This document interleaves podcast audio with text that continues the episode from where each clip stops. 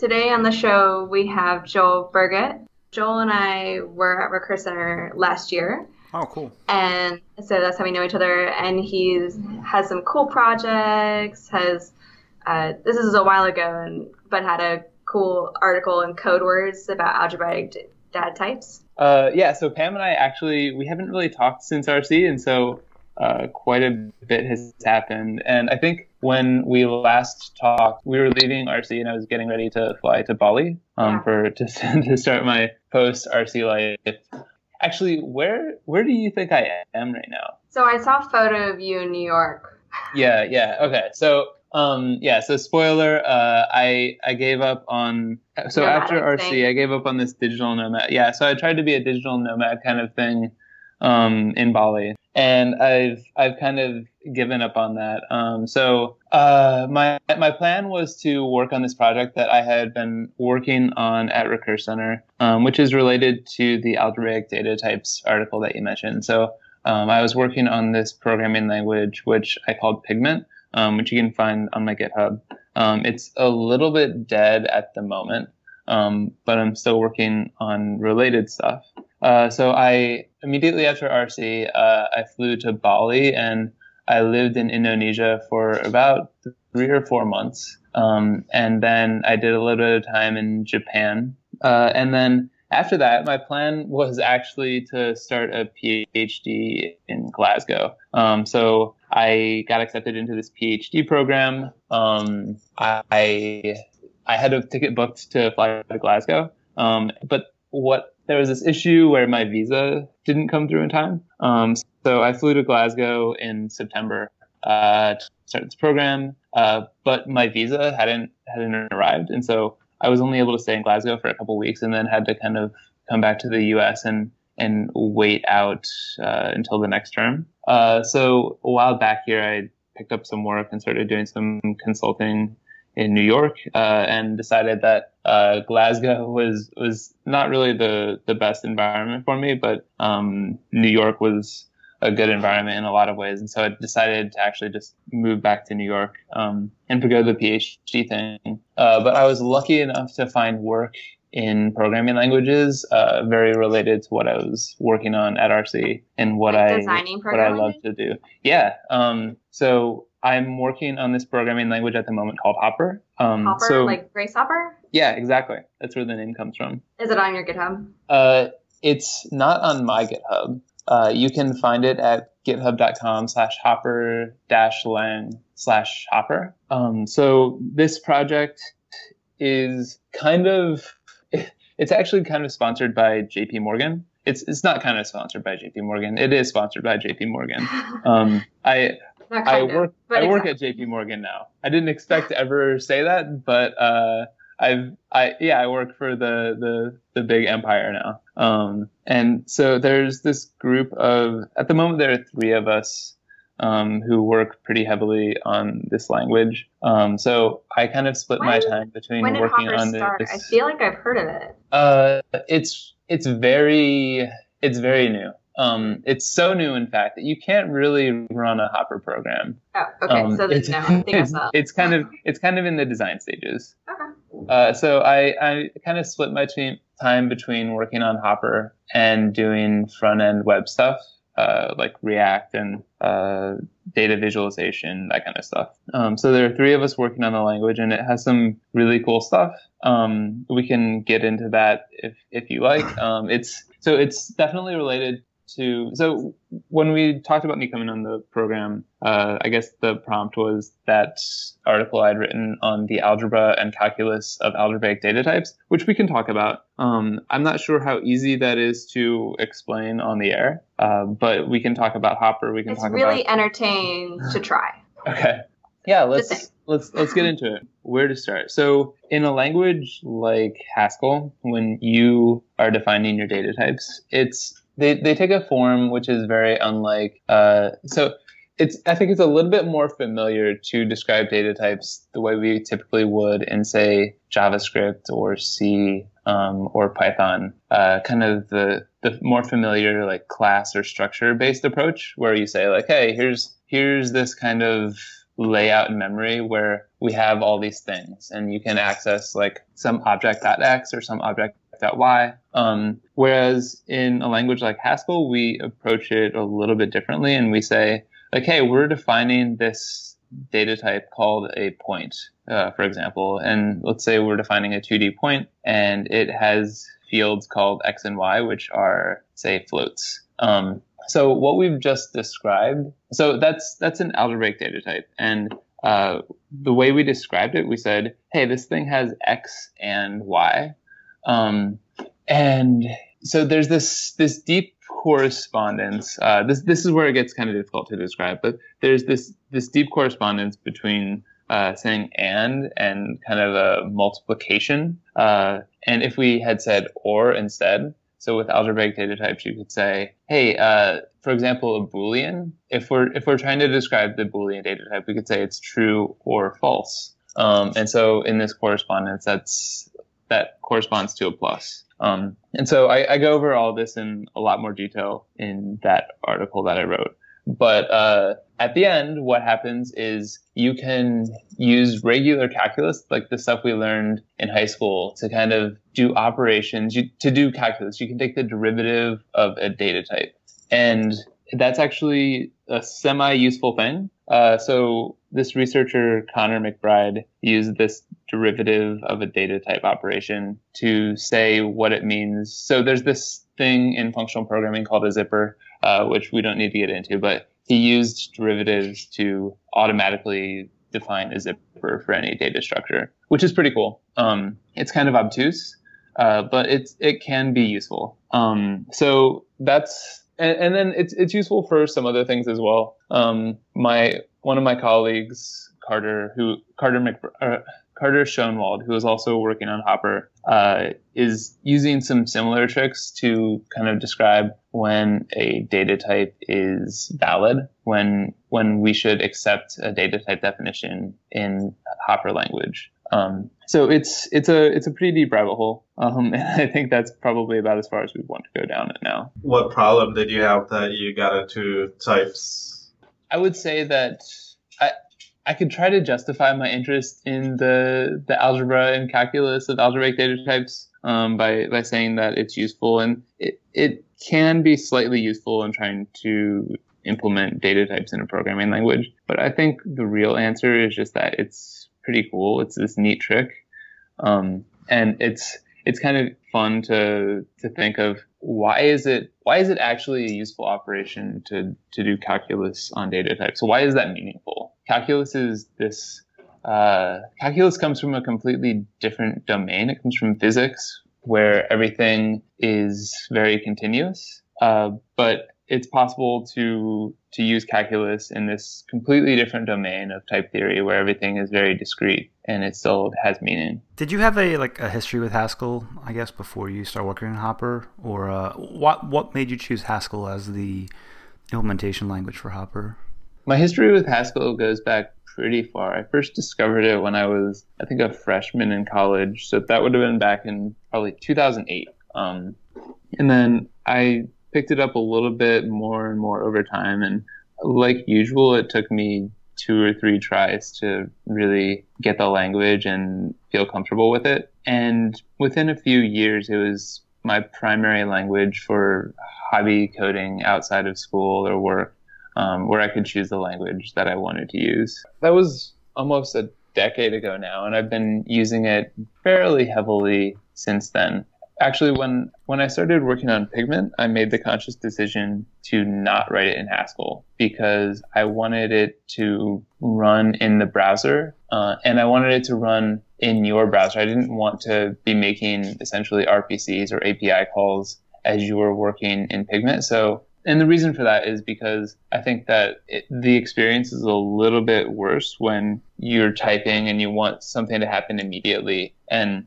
my conception of what I wanted Pigment to be was a language where everything happens very immediately, uh, and the language, and you interact a lot with the language. The language gives you a lot of help. Um, we can talk about that a little bit more, but I didn't think that that was really possible to do with Haskell. I, I did try compiling Haskell to JavaScript, which was another rabbit hole, which which took me a while to to dig myself out of. But um, made was the decision. a really that, really bad idea? Yeah, it was. It was a really really bad idea. Uh, it's it's one of those ideas that always seems like, which feels like it could work pretty, which feels like it works almost well enough, and you almost feel like it's working well enough, but it never quite works 100%. And so it it works kind of well enough to keep you invested in it and keep you working on it, um, but never well enough to be fully satisfying. I eventually, so I, I, tried to work with Haskell and JavaScript together for quite a while, but eventually decided that, that there was this that if if you want to write really satisfying web front ends, you need to use JavaScript because there's a whole community focused on writing good web front ends, and the JavaScript community actually does it pretty well. Um, I mean, the JavaScript community has has its faults, but I think that they write better better UIs than almost any other community, and so they have tooling built up around that. A lot of tooling. Yeah, they have yeah. all these really. Oh, I was going to really ask cool if tricks, you ever checked out like, PureScript. Uh, I haven't really used PureScript. Um, I, I think so. One reason that I wanted to use JavaScript itself is because there's all because of all the libraries that are built up in JavaScript. Maybe you can access them from PureScript. I'm not exactly sure. You can. Uh, PureScript but, has interop, and also um, Elm, which is another like Haskell-inspired JavaScript language, has uh, interop as well. I played around with Elm a little bit, and I I like the language a lot. I like the ideas a lot. I have a lot of respect for Evan, the the creator of Elm. Um, but it I've never felt any I've never felt fully satisfied writing UIs in any environment other than JavaScript because uh, it has because of the native tooling it has built in. Um, I guess right now I'm thinking of the the community's excitement around tools like React and Redux and React Hot Loader. These things that allow you to pretty easily get this environment set up where you can change uh, you can change your source file and then have it hot injected into the page in a couple seconds. Uh, and that kind of iteration speed is really helpful when trying to build a nice UI. Right. Have you played with ClojureScript at all? No, not really. I like types. Uh, the only so reason I even even with JavaScript, I've used Flow, uh, Facebook's tool, okay. um, to to get type annotations in JavaScript. The only reason I asked is you were talking about the hot reloading stuff, and there's a cool tool called Figwheel um, that that does that, um, or has been doing that for some time. So how do you like uh, Facebook's Flow? Flow is great. Uh, I can't really compare it um, to TypeScript because I've never used TypeScript by itself. Um, but I mean, I I don't really see any reason to not use all the Facebook tooling. They have just this excellent set of tools that kind of started with React, but now includes Flow and Immutable JS. And I guess they even have uh, Nuclide, their their editor, built around Atom. So they have this whole set of tooling which works really well together for building front end UIs. I'm like grabbing all of these links to put them in the show notes. so you build, you're working on a React front end at, at work. Yeah. So the reason the, the reason I really went to JP Morgan in the first place was to work on Hopper. Uh, and I is this is this a jobby job? Yeah, it's a jobby job. It's, oh.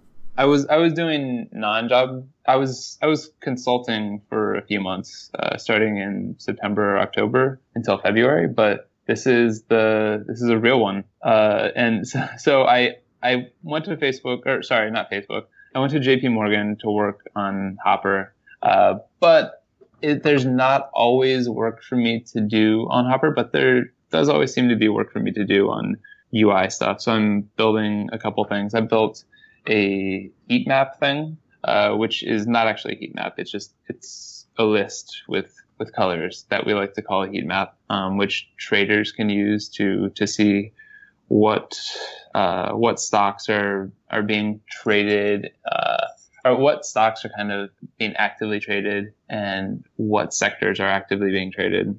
Um, I built that. Uh, I built this dashboard for this other tool called Juno, which Hopper is related to. So Juno is this distributed ledger system. sometimes we call it a blockchain, even though it's not really a distributed a what? blockchain. Distributed ledger. Oh, ledger. Ledger, yeah. Uh, so we, we sometimes call it a blockchain because that's kind of a buzzword, but it's not really a blockchain. But I built this uh, dashboard so we can see, we can monitor the nodes that are running in a Juno cluster and see how many transactions are occurring and see what kind of, so we can see the consensus state, we can see uh, what the leader is doing, that kind of stuff. Um, so I, I find that I can work on Hopper roughly half the time, um, which I guess I guess is good enough for me uh, because there are not that many jobs in the world where you can actually work on programming languages at all. Yeah, that, I, you mentioned being in the design stage of the programming language, and I think that would be something interesting. Like, what is it? What is it like to be at that stage of designing the programming language? How are you interacting with people? Like, how do you plan a programming language? It's that's a good question, and I wish I I wish I could say we're right now. What we're doing is we we spend a lot of time talking. We write some prototypes. Um, we have kind of this core idea of what we want the language to be. I think we all share kind of a common vision of what we think what, of what we need, uh, where we want to go long term, and we're just kind of trying to figure out uh, some of the details of what that looks like and what we need to do in the immediate future. And kind of so i guess the difficulty with a programming language is, is, they're all these kind of really they're always kind of a really long-term project. And so a programming language is not completed in unless it's javascript it's not completed in a week or a month. It's more of like a year or a decade. And so the difficulty is finding a way to show progress on what you're working on and kind of show show business people or show potential users that stuff is coming along and that you're kind of building something useful and that uh, th- this is going to be a viable programming language at some point in the future. Uh, and so the trick is kind of finding these intermediate points where you, you can uh, that you can get to along the way, where you have kind of a subset of the functionality there. And so right now, I think the trick for us is finding out what we can build that's not this whole grand vision, uh, but it but is a nice stepping stone along the way that will get us there eventually. So there are a few features which we agree we want. Um, so these are kind of type theory things where we want a dependently typed system with linear types. And so that kind of relates to um, Juno, and uh, so I, I, guess the the core use case for Hopper is a programming language to run on top of Juno, this distributed ledger system where you can basically send money. So this is a JP Morgan project. So uh, it's money is involved. A, it's it's a way, yeah, it's a way to say like, hey, Alice is sending five dollars to Bob, um, and we want to make sure that that's kind of distributed across all these different servers across the world so that the server in London and the server in Tokyo and the server in New York and San Francisco are all on the same page eventually. They're eventually consistent. Um, and we want to be able to do that in such a way that Alice can't send the same $5 twice or three times. It needs to be sent only once. And we want to make sure that everything so we, we want to make sure that kind of everything levels up at the end and there's no money that's double spent or no money that's kind of gone missing. So we need to figure out how to do those things at kind of a language level. Um, and so we have pretty strong ideas about how to do that. What we don't really know at the moment is how to how to build the first immediate thing that that will be easy to use. We, we need to figure out a syntax. We need to figure out, more importantly, the semantics, uh, the details of the semantics of the language. And it's it's just a, a lot of kind of talking and sketching things out and uh, and arguing about what we need to do next.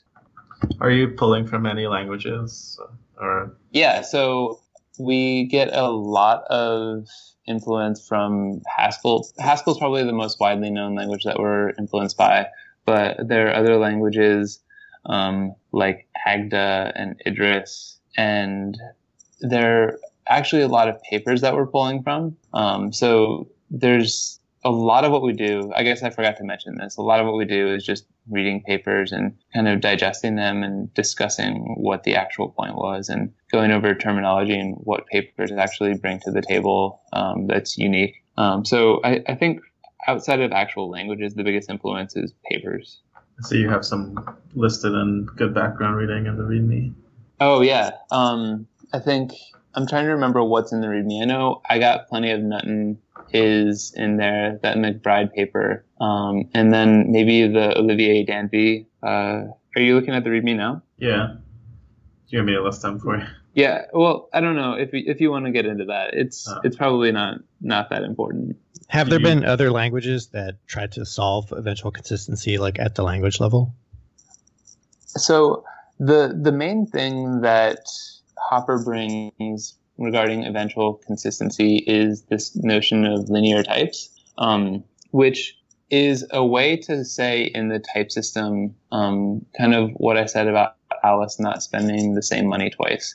Um, it's it's actually this it's much more general than that, and so we're trying to figure out how to expose this in a way that's uh, kind of kind of clear. But the idea being, um, in a linearly typed language, you can say, "Hey, this value, say say you're given some x, this thing has to be used exactly once." Or you can say this x could be used many times, or not, not any times at all. Um, so that gives us a lot of control over what kind of programs we can accept. Um, and the reason it's kind of important to do that at type checking time is because once is because we don't want to accept any programs into the language and then try to run them and because we're running these things kind of in a distributed way across the world um, because we would much rather know ahead of time that they're going to succeed uh, rather than I'm not even sure how how this would work, how the user interaction would work if your program fails uh, when it's running on top of Juno.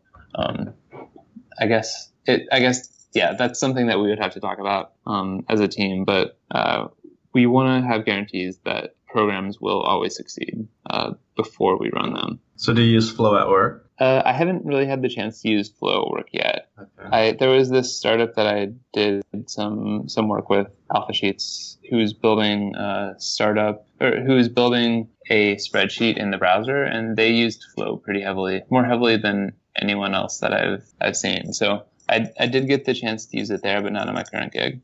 What would be your argument to use Flow? Like if you had to go to your manager and say, "I want to use Flow," what, what would your argument be for using types in JavaScript? When I used to, so I used to work at Khan Academy, and we had this issue several times. Um, I guess I've, I've actually experienced this both at Khan Academy and at this other startup that I did, some work with, Spring, where we are running JavaScript in the browser and you try your best. You you want to you, you, do code review, you do tests, um, you think that the code will work, but there's just no guarantee. And this code, this JavaScript code, is running on the user's computer, and so sometimes things break. But once, but if they break when they're running on the user's computer, then it's a really frustrating situation because you, one, probably don't hear about it. Like, it takes a special user to get in touch with you and say, like, hey, this, this code or something broke on my computer. It takes a really, really special user to say, hey, something broke and it was this code and I can give you the stack trace and tell you what happened. So my argument is that when you're sending code out into the world, I want very, very strong guarantees that it's not going to break on some user's computer because then all your guarantees are thrown out the window. Then once once you've thrown an exception on user A's computer somewhere, uh, you have no idea what's going to happen. It's you just know that it's probably going to be a very bad experience for that user. So there are some tools to help with this in JavaScript land.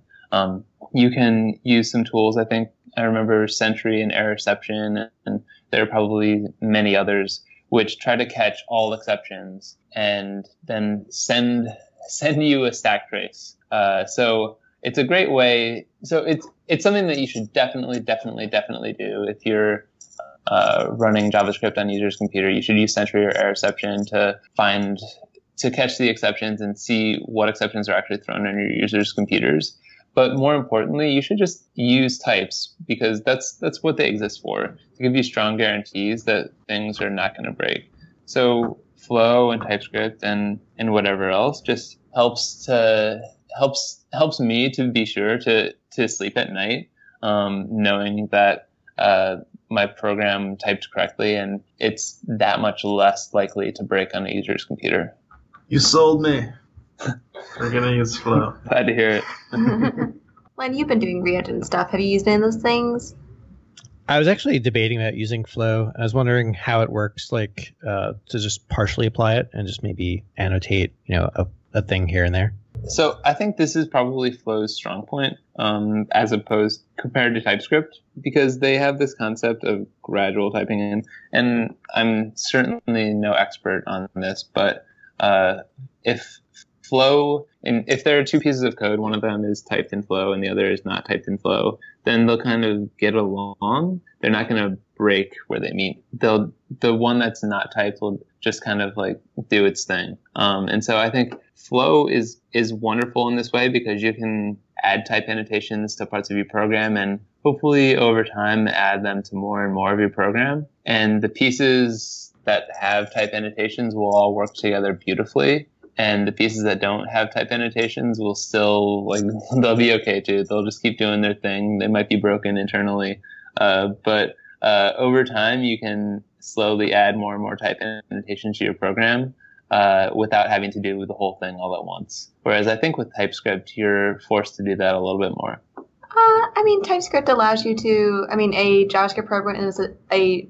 like ES5 program is a valid TypeScript program. Mm-hmm. So they they're trying to do that kind of style so that you can uh, migrate things gradually. Is that a new thing, or I I feel like I've I've heard this argument for Flow over TypeScript um, several times, uh, but like I said, I don't really know the details. Yeah, I maybe it's that you don't get the benef- the same benefits from the compiler. That might be it. Um, but I, I when I we I've recently been looking into this a lot with doing Angular two stuff, and it seems like, I mean, I, I think it's, you know, I'm, especially with Angular 2, I'm more often in the situation where I'm starting from scratch so I can just do everything in TypeScript. But if I weren't, supposedly you can do it piecemeal. Oh, cool. I guess thinking back, my main two reasons for using Flow over TypeScript were back when I first made this decision, probably a couple years ago, not not quite that long ago, at least a year ago, um, was that Flow worked with JSX syntax and TypeScript didn't at that time, though I think TypeScript may now. And also Flow was from Facebook, so I was like, yeah, it'll probably just work with all the other Facebook tools that I'm using. So how did you get the job?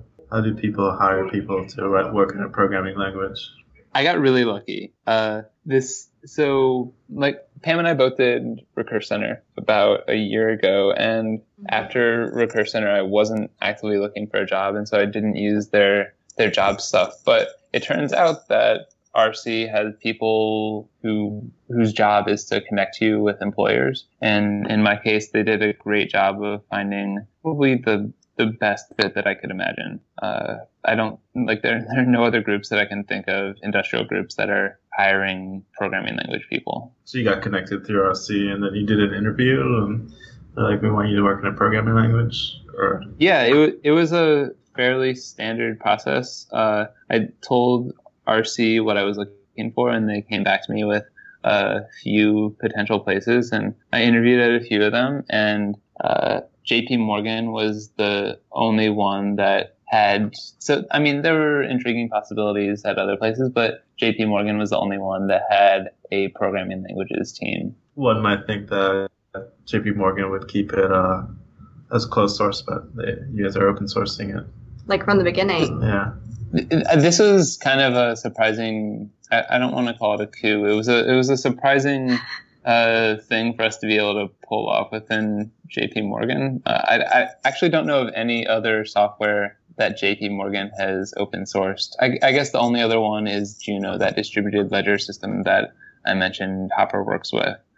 Uh, so Hopper and Juno have been open sourced, and the idea is if we want people to actually use these things, we would like we would like Juno to be used for interbank trading. So it can't be just within JP Morgan. If we want there to be any adoption, we, we need this thing to be open sourced and we need all the other banks, Goldman, I don't know, we need all the other banks to be able to read the source and, and buy in. And they're, they're not going to use the system if it's some proprietary JP Morgan thing. So that was the reason for open sourcing it. And then Hopper is essentially the same reason that if we want all these other banks to be running it, if we want the community to contribute to it at all, it needs to be open source. The trick was getting buy-in from from management, and I, I didn't have anything to do with that, but uh, they they've they've been pretty good about it, contrary to the reputation that that they might have. Are there any other banks working on it with you, or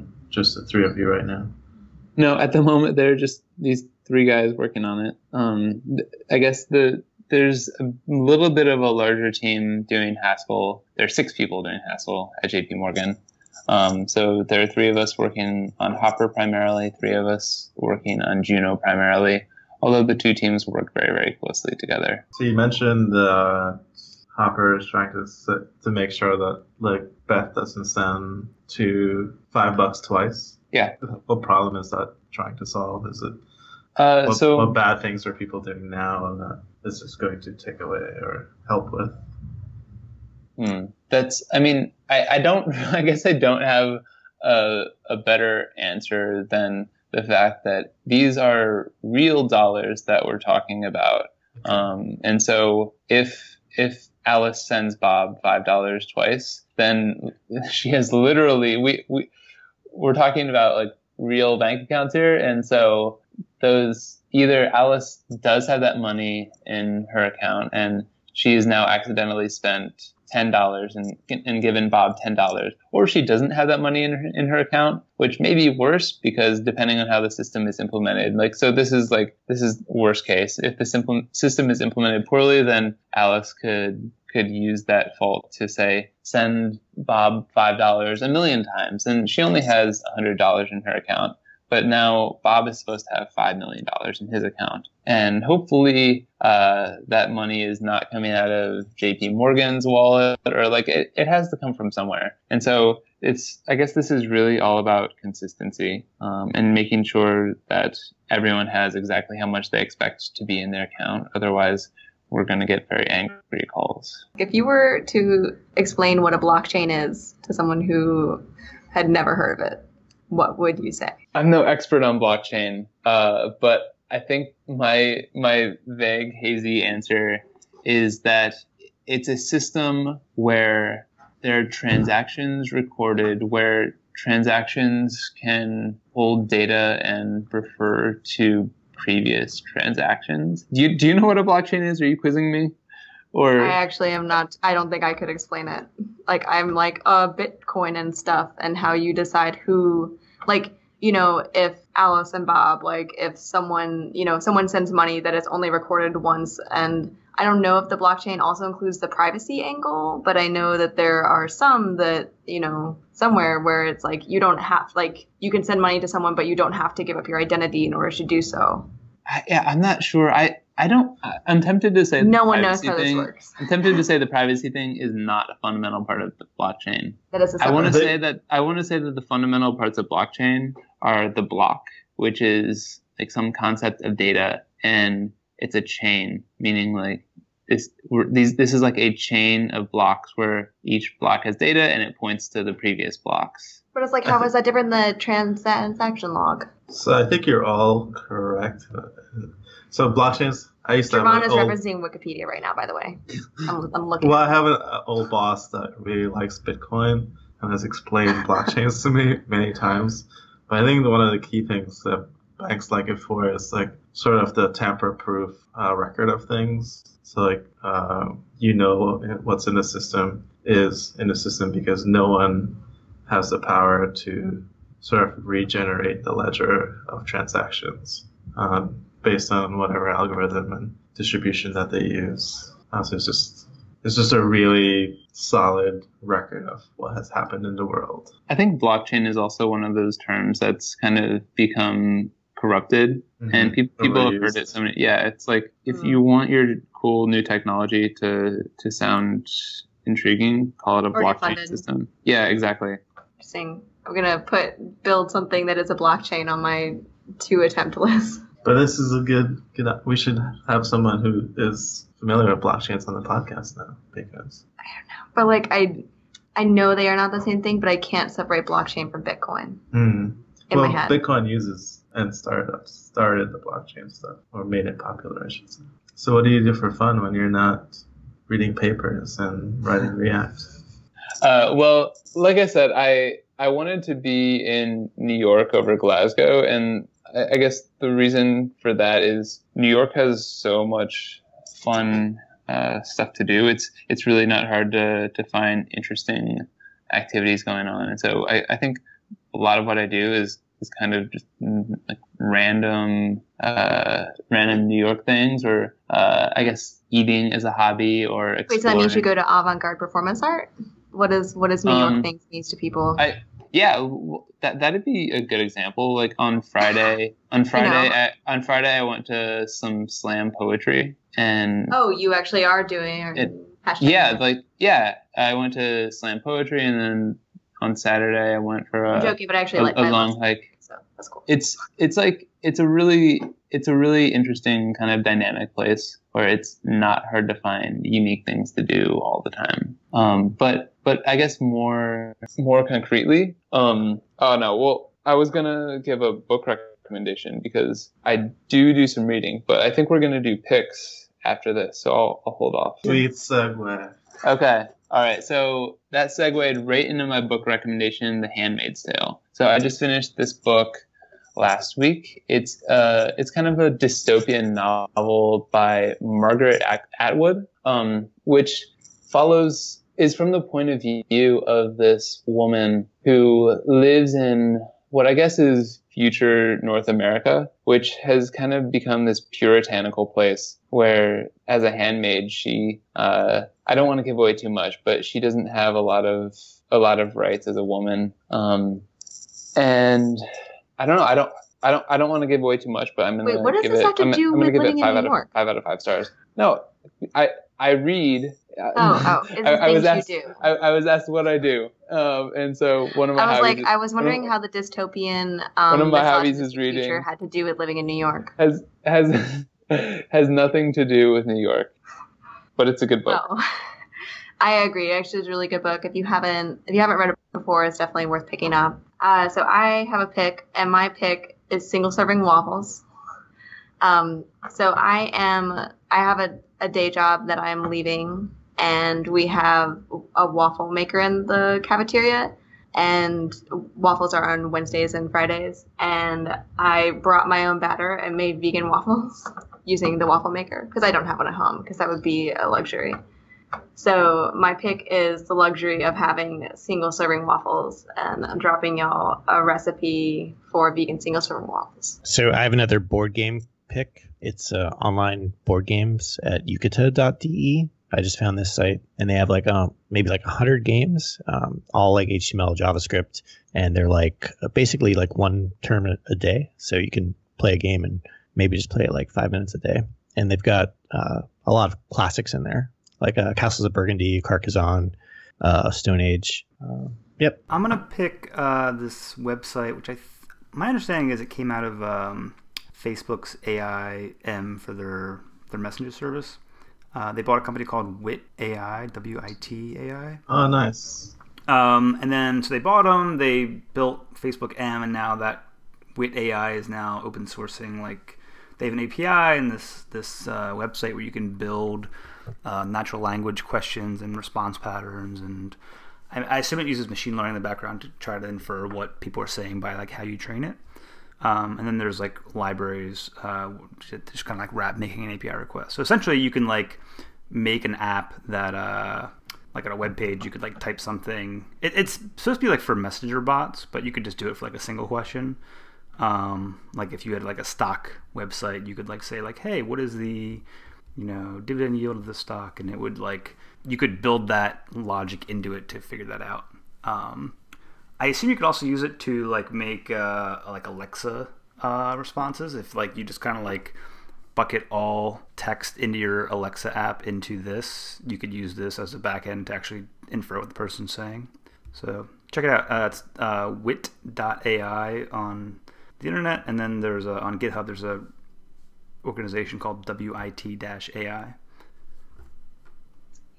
I've been wanting to use that for our internal bot. I'll have to check it out. Um, my music pick is a song by Drake called One Dance. The sample uh, reminds me of island music, which I'm very fond of. Um, and my programming pick is a paper, uh, I think it's called Harvest and Yield. Uh, we talked about it on Papers We Love Philadelphia. Uh, it's, it's, short, uh, good read, will definitely benefit you. Um, and those are my picks. So this has been episode 81 of Turing Complete. Find us at Turing.cool, on Twitter at TuringCool, and I'll talk to you all next week. Thanks, Joel. Thank you so much for coming on. learning about oh, types and Hopper. I forgot about the other important thing. If people want to get in touch with you or give you money or whatever, what do they do? Uh, my Twitter handle handle is Dino Joel, D I N O underscore Joel, and you can send me an email at joelburget at gmail.com or just joelburget.com is my website. So is Hopper accepting pull requests or anything? Yeah, it is. Okay. Cool. We'll try to put up some issues so it's more clear what people can work on. Nice. Bye. Cool. Thanks Thank for having me. Thanks again. See you.